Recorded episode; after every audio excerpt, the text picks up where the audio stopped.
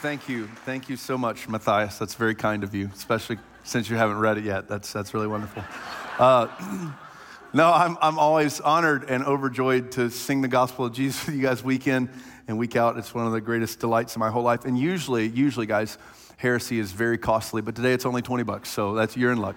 Um, uh, uh, hey, way more importantly than all of that, thank all of you for being here today to worship Jesus with us, whether you've been here for two weeks or two years or two decades. We are grateful that you have decided to join us today. Um, if you are new around here, please stop by our guest services in the Commons. We have a team there that would love to help you out in any way that they can. And members and regulars, we have tons of fall studies and groups and opportunities that are kicking off right now. So you can go by Next Steps in the Commons, also near Auditorium 1. And we have a team there that can uh, help you get all the details for those things. now, uh, many of you know this, but we usually preach and teach straight through entire books of the Bible on Sunday morning. We're getting ready to start James in a couple weeks, which I'm excited about. Um, but this, uh, today, this Sunday, is our last Sunday in our summer series. For the last 12 weeks, we've been in a series called Here is Your God, and we have been asking the question what is God really like? because there are a lot of not good, kind of trashy opinions about what God is like out there. And so each week we've been answering this question what is God really like? with a different attribute of God. A.W. Tozer says, What comes into your mind when you think about God is the most important thing about you. Meaning, how we think about God will season all of life. Like how we consider Him and behold Him will change how we approach and engage with everything in our life. And today, our capstone attribute of God isn't technically an attribute, but it's a way to talk about God's purest point of being. Today, we get to talk about God as triune, that He's Trinity, that He is three in one, and somehow He's one in three. Like the Father is God, the Son is God, the Spirit is God, and somehow there's one God. And for fun, uh, God math, it's not that one plus one plus one equals one, it's that one times one times one equals one. It's fun, that's free, you don't have to pay for that one. The look, the Trinity, look, I'm trying to show you that this is, it's a little mind boggling and a little beautiful. God is three persons and one essence. It's, he's three who's and one what. And right now, there are a couple among you who are theological nerds, and I love you dearly, but you're like giddy. You're like, ooh, like, I, I love this stuff, this abstract theoretical thinking about God. And look, I'm with you. I'm on your team a billion percent. I love the nerdy, fun, abstract theological thinking. but there are others among us, and I'm just to go ahead and roll the dice and say that you have just politely flipped the I don't care at all switch in your brain uh, because that's just, just too detached, bro. I live with my feet on the ground, like I can't do that right now. Um, this summer, maybe you've been like, oh, God's love, dude, God's power, God's grace. I'm here for that because those things, I'm gonna pay attention there because those things have more, you know, pertinence to my life. But Trinitarianism, Jim, really, like before lunch, bro, I'm not doing this. How in the Moses does that have any meaningful impact on my life whatsoever? Like, Jim, bro, I've got bills to pay. My financial life right now is a train wreck. My kids will not shut up. They're making terrible decisions. My romantic life is desolation. It's a dumpster fire, Jim. It's terrible. And you want me to think about the Trinity. That's what you want me to do. You want me to give mental space and mental strain to something that I know I can't understand fully. Thanks, but a big fat no thanks, Jim. Right? That might be some of you. And you know what, dude? I understand that. I get that. Or maybe you're here today, and if you're honest, you haven't talked a lot about it, but you're, you're struggling, like you're wrestling with a certain sin or, or idol or, or lust or addiction right now. And you showed up, and in your heart of hearts today, you're like, God, I just need a deep breath in my soul. I need help. I need freedom. I just need to taste God's forgiveness just a little bit. And I need a God today, I need a God who understands what I'm going through. Or maybe you're here and you feel like maybe you feel detached or separate, like the friends and the family that you have. There's, there's gaining distance right there somehow. Like you don't have a strong sense of community or a deep sense of belonging. or maybe you're depressed or anxious or angry. And maybe you're at a point in your life where you don't know how to do anything except operate out of fear. And all you want today is good news. All you want today is peace and hope in your chest. And I have just announced that we're going to talk about the most seemingly impractical and unhelpful thing the Trinity. People don't care about the Trinity. They probably don't even want to care about the Trinity. And if they do want to care, they certainly don't know how to. So I, am telling you right now, I get it. I know it's a stretch, but I promise you that thinking about God like this is gloriously worshipful and meaningful and practical, I promise. And if we think about this well today, I fully believe that it will change the way we experience all the troubles and curveballs that life throws at us. also, it's, it's really nice for me as, as, the preacher to know that I'm not alone in this conviction and this thinking. About 1,500 years ago, St. Augustine of Hippo said the following about the Trinity. He wrote, There is no subject where error is more dangerous, research more laborious, and discovery more fruitful than the oneness of the Trinity of Father, Son, and Holy Spirit. And if you're tracking with me, this is a monster statement. This is huge. So, yes, we're going to do some thick thinking today, absolutely. But the fruitfulness that Augustine is talking about is a life fruitfulness. This is not just about dotting your theological I's and crossing your theological T's. Augustine is getting at human flourishing. He's getting at rightly navigating all your troubles and trials, all your sins and scars. He's saying if we get the Trinity right and we believe in it rightly and we rejoice in it rightly, we will do life the right way. Again, there is no subject where error is more dangerous, research more laborious, and discovery more fruitful than the oneness of Trinity of Father, Son, and Holy Spirit. So Augustine is saying that if we mess up here, um, it's going to be detrimental and so much will crumble. It's going to be fatal to our faith. But if we patiently think well about it, it will yield transformation and it'll bear abundant fruit. But the question is how? Like, how do we do that? What needs to change, what needs to be nuanced in our approach to God as three in one so that we can see this kind of fruit blossom in our lives? I mean, if you read church history, for Augustine and many, many other people throughout the history of the church, Thinking about the Trinity has led to a strong faith and pure worship.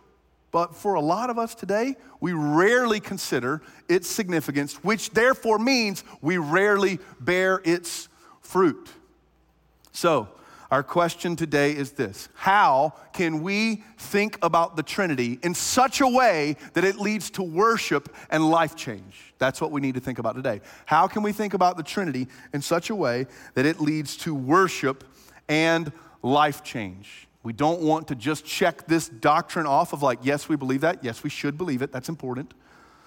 We don't just want to see maybe a little bit behind the curtain of divine mechanics of how God works as triune. Yes, that's important. We want to know and sense God as triune in the midst of our frenetic and fragile lives so that He will be adored rightly. That's what we want. And today, we'll find help to answer our question in John chapter 14. If you want to go ahead and get there in your Bibles, that would be good, great, wonderful. John ch- chapter 14, take your time and hurry up. Today we'll be reading verses 1 through 20. John chapter 14, verses 1 through 20. And this passage will answer our question how can we think about the Trinity in such a way that it leads to worship and life change? Also, in gratitude for the uh, incalculable treasure that is Holy Scripture, I'll read our passage and then I'll say my line, which is the Word of God for the people of God. And then comes your line out loud together, make it a good one. Thanks be to God. You too, auditorium one. Here we go. John chapter 14, we will start in verse 1. John chapter 14, verse 1.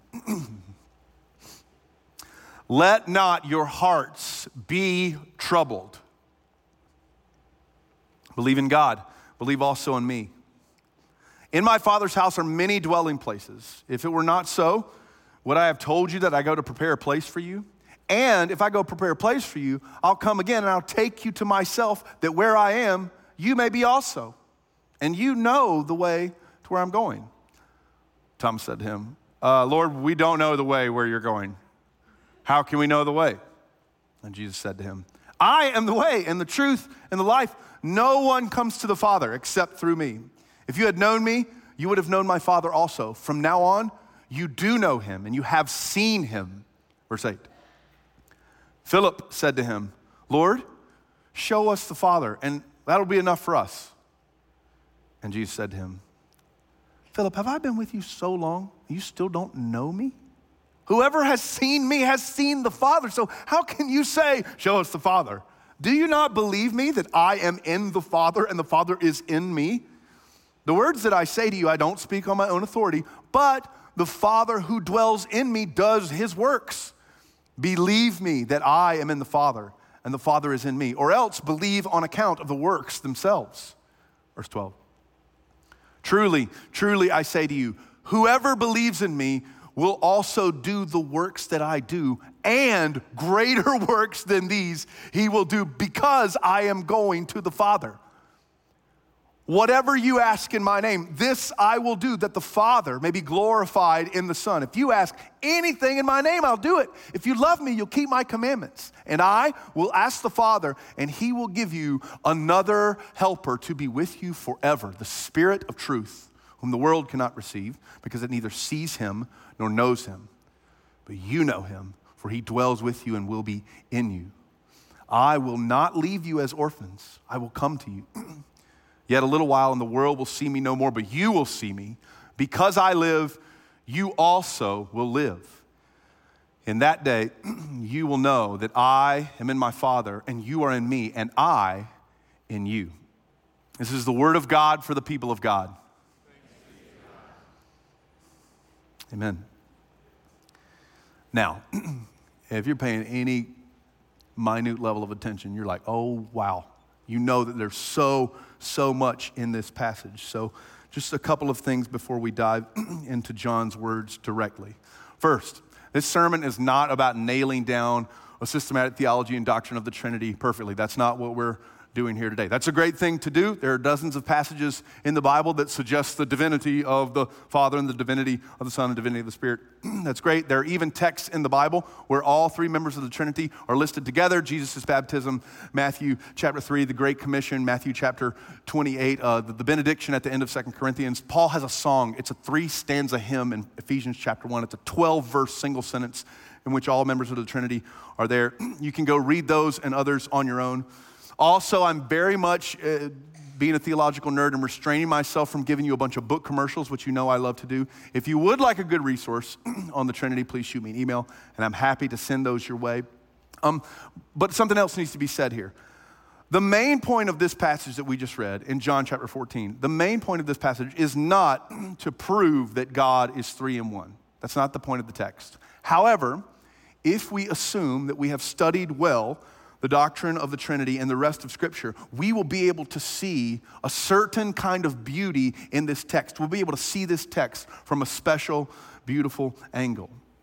Now, for a little bit of background on the passage, John 14, the scene that we just read through is Jesus in the upper room with his disciples. Now, on a timeline here, Jesus is about 90 minutes, all right, 90 minutes from going into the garden and getting arrested on his way to the cross. So this is in the immediate shadow of the cross. And the disciples, they totally don't know what's happening, but they can feel that something intense is about to go down. They feel it. There's a kind of heaviness in the room as Jesus speaks, even if he's saying good things. There's kind of a gravitas to what's going on. Going on. Something is about to go down, and they're a little fearful about it. This is the fear of the unknown 101, right? They're a little fearful, a little scared about their friend. they're shaking in their sandals, and that's why Jesus starts the way he does in verse 1. Look at verse 1. Look. Let not your hearts be troubled. Let not your hearts operate out of fear.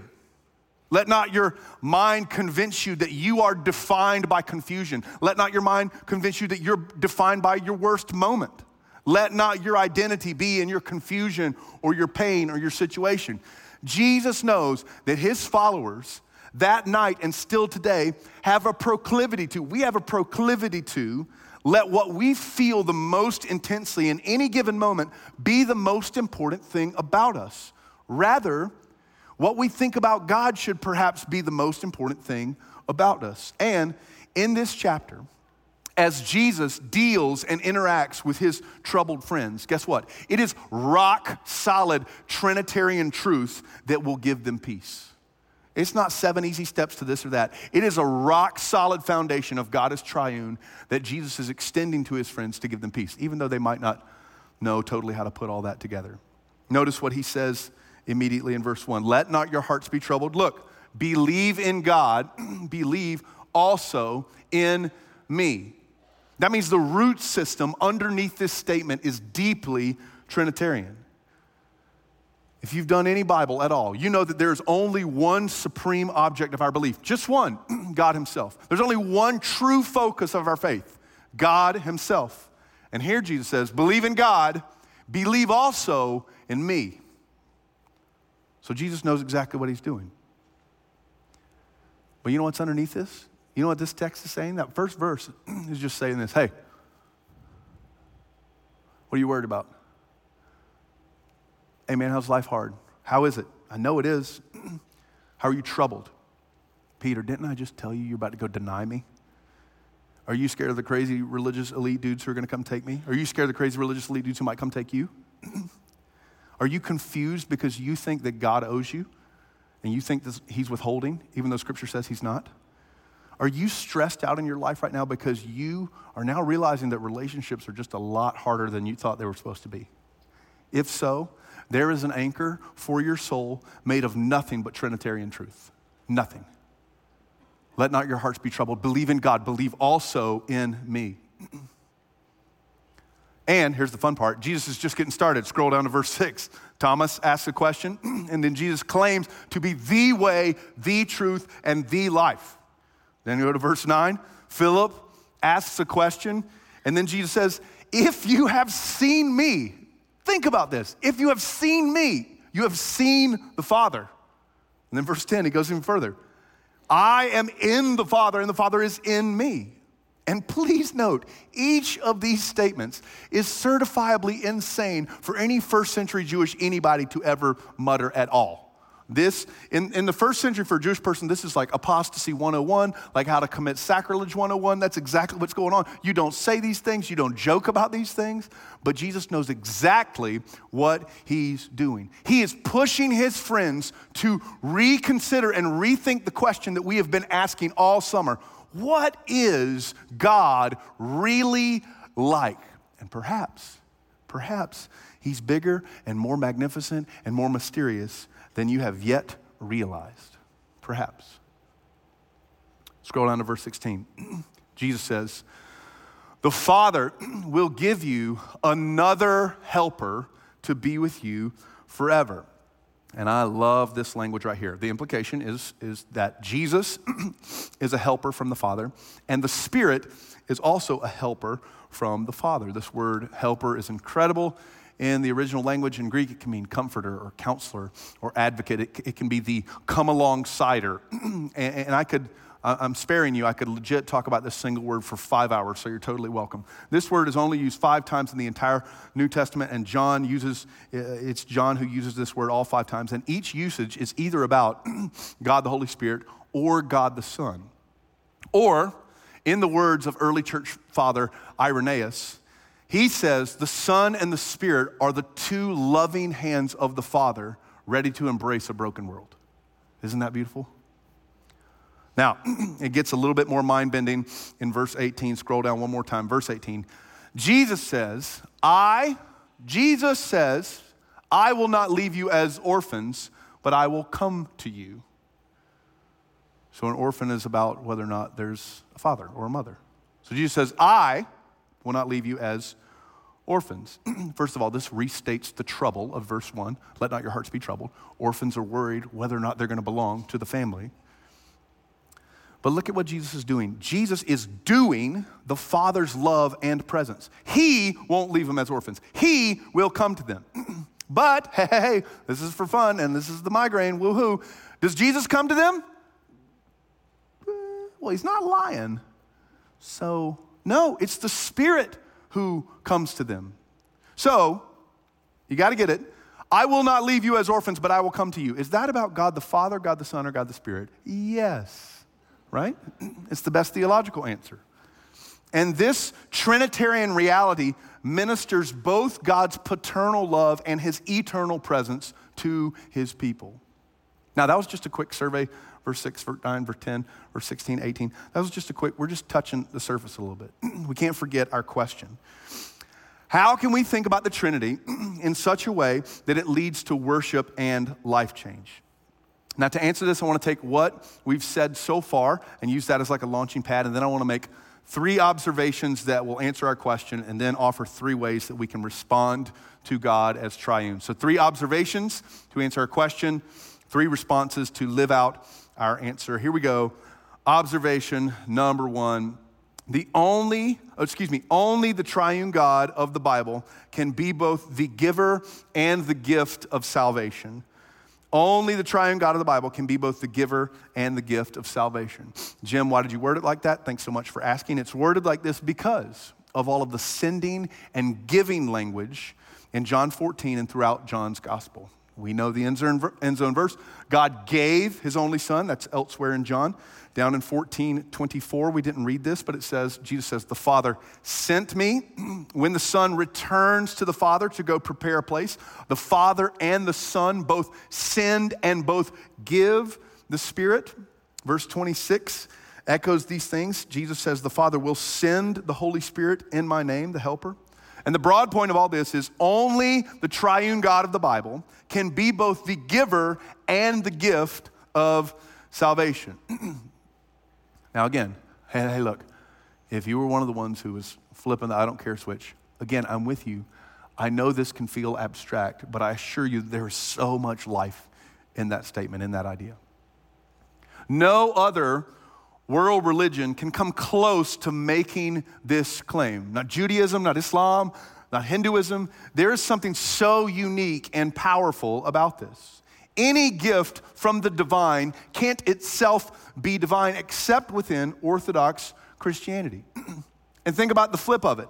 If God is not both giver and gift, think about this. If He's not both giver and gift, then that means grace unravels, and now it's up to us to earn and merit and work for salvation.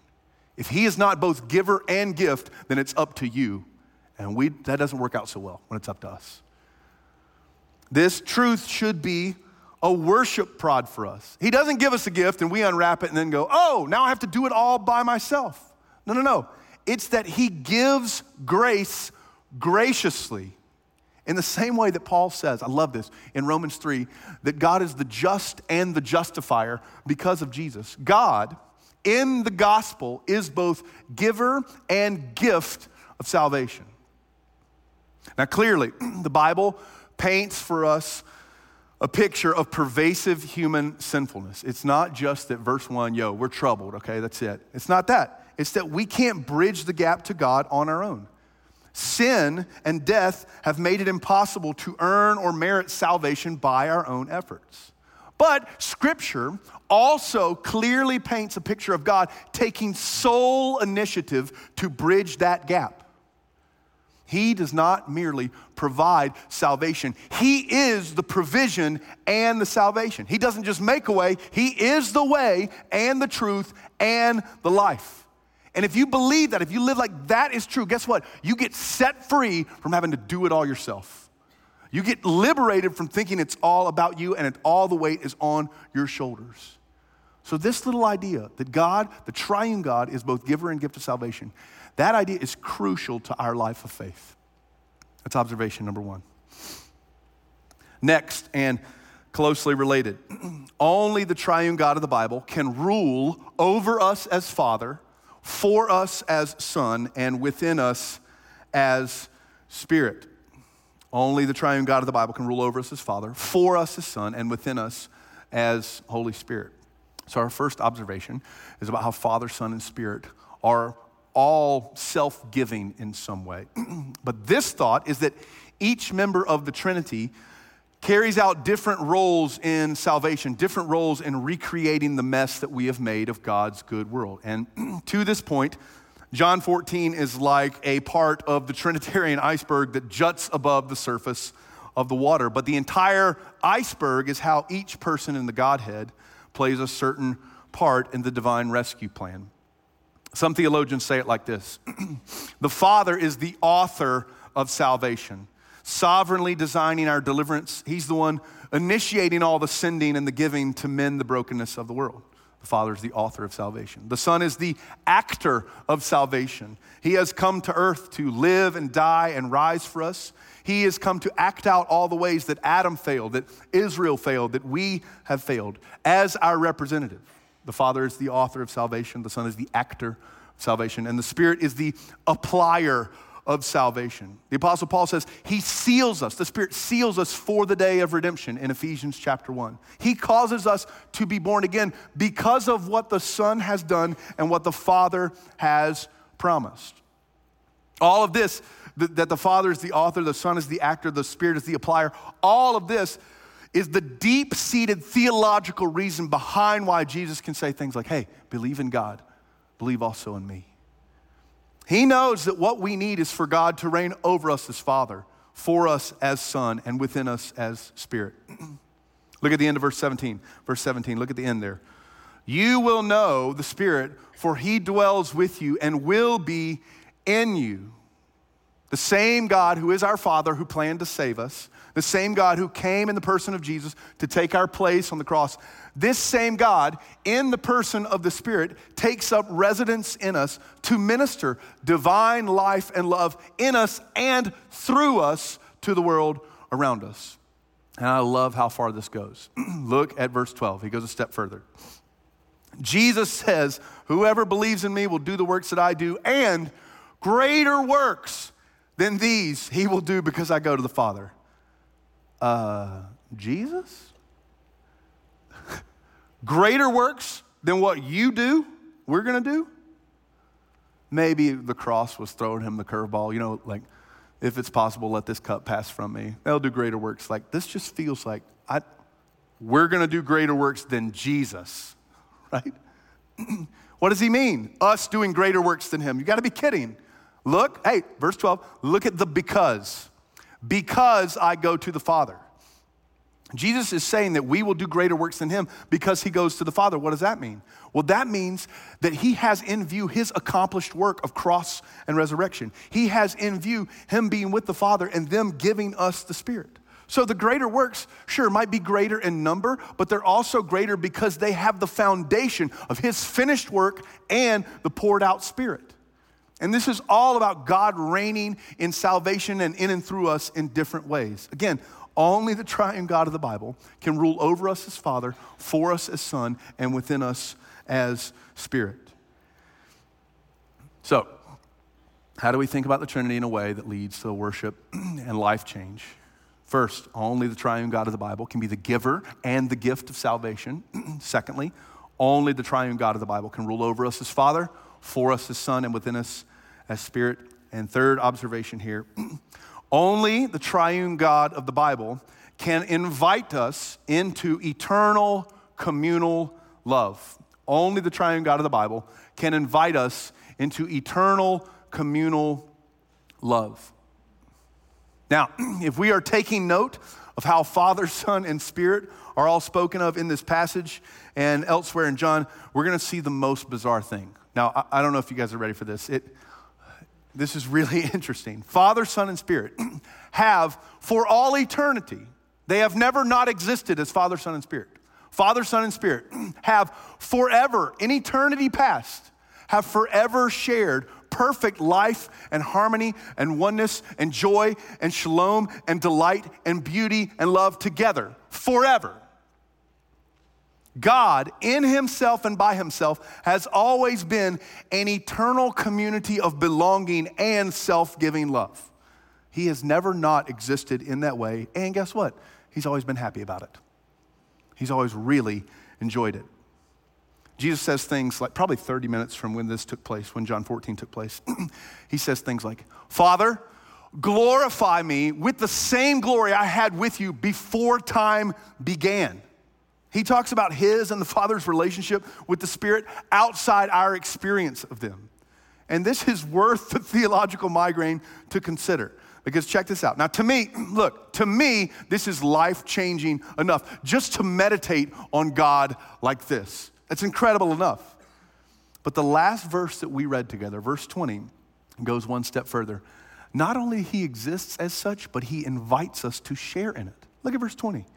In that day, you will know that I am in the Father, and that you are in me, and that I am in you. Again, only the triune God of the Bible can invite us into eternal communal love. If he, look, if he were only unipersonal, he couldn't invite us into communal love.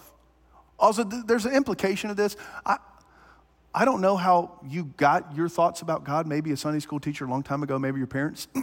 but this kind of thinking implies that God did not create you because he was lonely. He wasn't twiddling his huge, enormo, eternal thumbs one day and be like, I want somebody to come play with me. Like that didn't happen. He's not bored. He's not lonely. He, look, if that's the case, that means he's deficient and lacking and he should not be worshiped. Rather, he created us as an overflow of his own divine delight. And in creation and in redemption, he bids us to come and partake in his mutual delight and in his reciprocated affection. Father, Son, and Spirit have enjoyed hanging out with each other forever before it all began. It was a constant communication and flow of love. For all time, God has been singing an everlasting solo that is somehow also three part harmony, and He invites us to sing along. And this should indefinitely inoculate us with humility and gratitude that He welcomes us into His very eternal communal love. And if that does not tie weights around your ankles and throw you in the deep end of the worship pool, I can't help you. Okay? That's incredible. That's so beautiful. So, to me, these three ideas are helpful as we think about the Trinity. But I'm still confounded that Jesus insinuates these things in the face of his friends being troubled. Remember? Like what I'm talking about, you're like, that's the content of a theology class that I don't really want to go to. That's what you're thinking. and Jesus' friends go, hey man, I got questions. I'm confused. I'm troubled. I'm scared right now. And Jesus goes, aha, Trinitarianism. All right?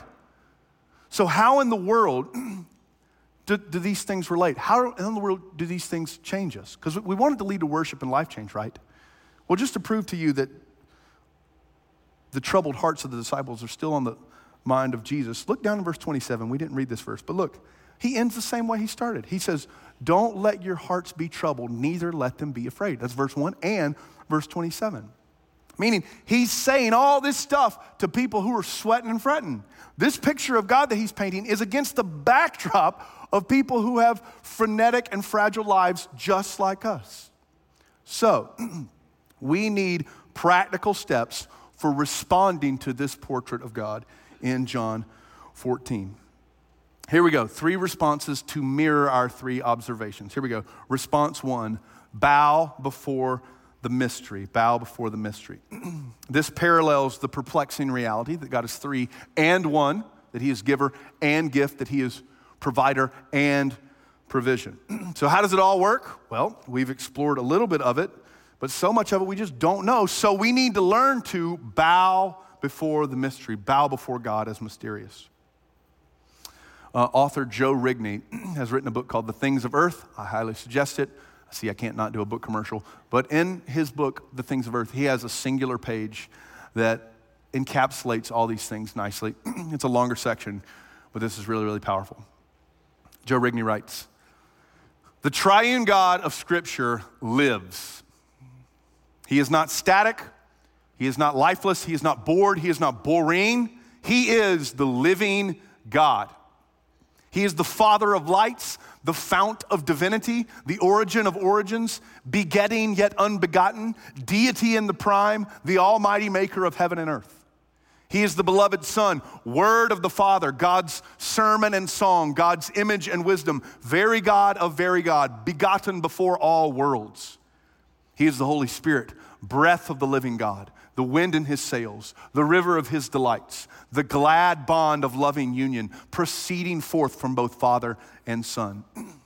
This God, Father, Son, and Spirit, knowing each other, loving each other, delighting in each other from all eternity with no needs, no wants, no lack. This God is the true God, complete and total and infinite in happiness. This is what God is really like. This is no abstract deity, no impersonal divinity. God is love, dynamic, alive, abundant, overflowing. Relationship is at the very heart of reality. The original word of God is God over again. And his love for himself is so potent that it is a person. Absentee landlord? Hardly. Generic watchmaker? Not a chance. He is a jealous husband, a consuming fire, a cloud of glory that outshines the sun. He is a thundering tornado of knowledge and love and joy and life.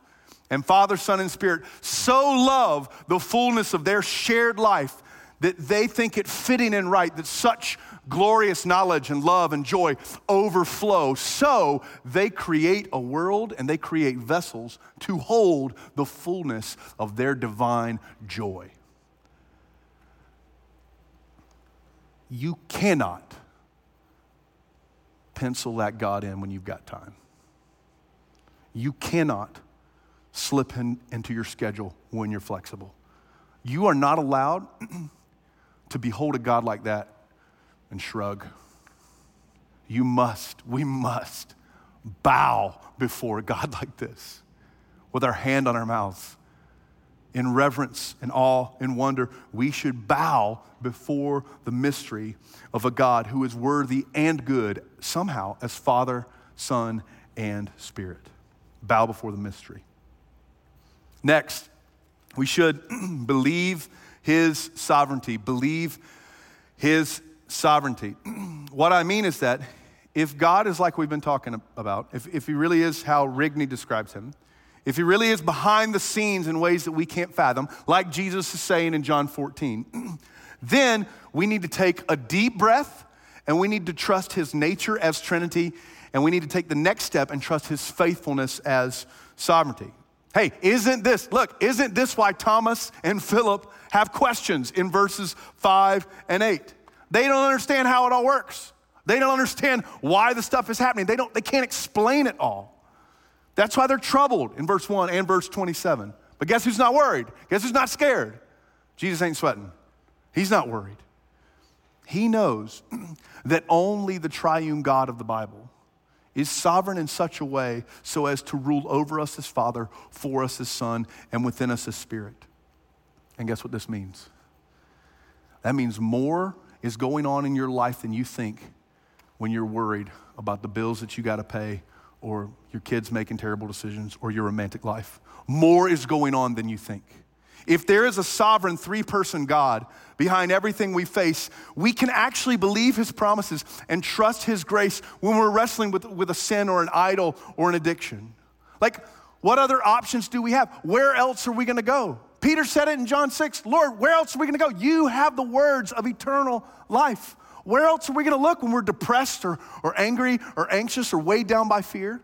bowing before the mystery and believing the sovereignty of our triune God is the only thing that's going to sustain us. We can't fix that stuff on our own. We have to believe that He's at work in it. And please get this in everything God is doing, He is doing hundreds of things that you might not see or recognize. In everything He's doing.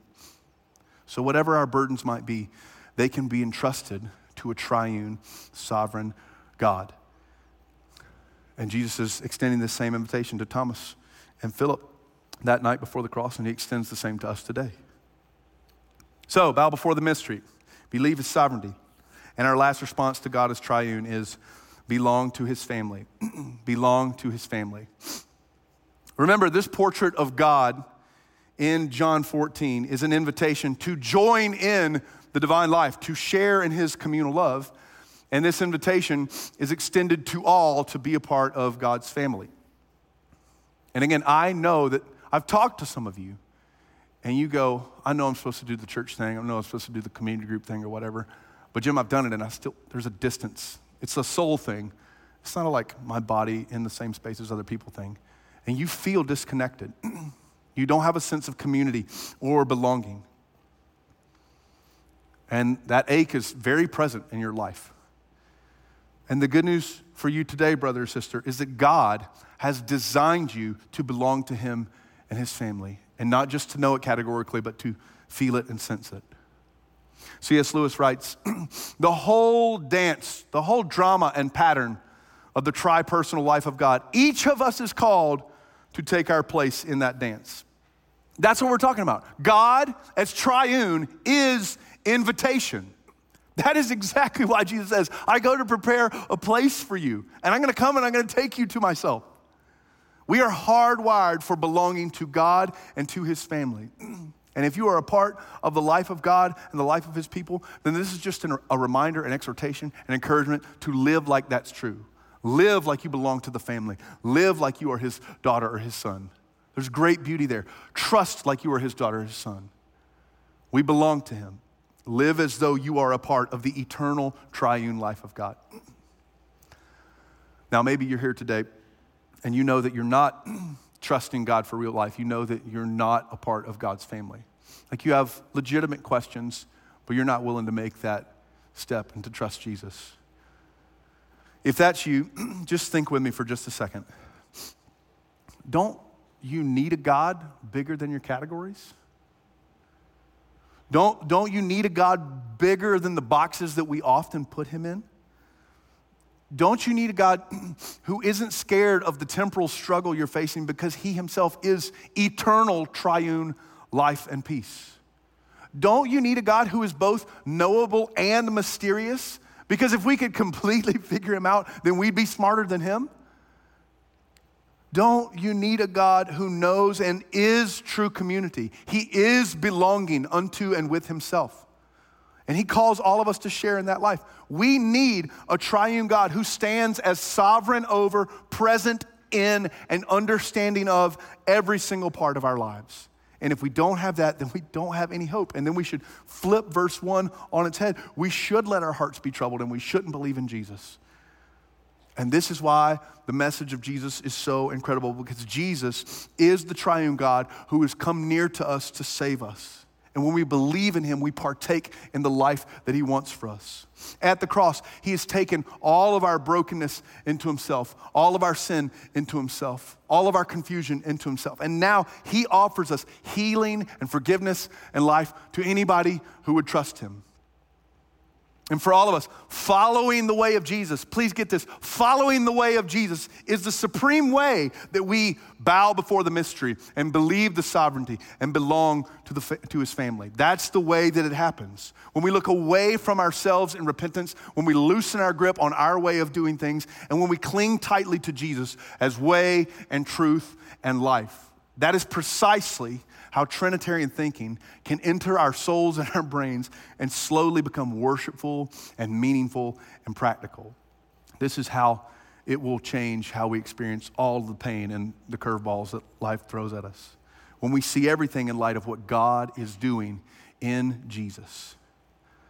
And this is exactly, exactly why Jesus said, Let not your hearts be troubled. Believe in God, believe also in me. Fellowship Greenville, I've got really good news today. Here is your God, the triune creator and redeemer of Israel, who invites us into his own eternal life and love. And it does not get any better than that. Let's pray together. Father, creator, redeemer of Israel, savior, king, wise judge, healer.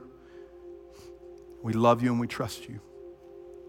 Jesus, our brother, our friend, our Lord, our hero, our substitute, our representative. We love you and we trust you. Holy Spirit, the seal of our redemption, the wind in our sails, the very breath of God the fullness of his presence within us. Comforter, counselor, keeper, advocate. Spirit, we love you and we trust you. Father, Son, and Spirit, we thank you that you are way bigger than all the categories that we have for you. And we pray that that glorious mystery is joyful invitation and not confounding confusion.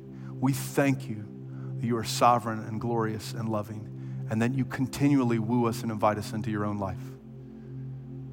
We thank you for all of these things coming clear to us in the gospel of Jesus. Jesus, we love you. You're the best. Amen.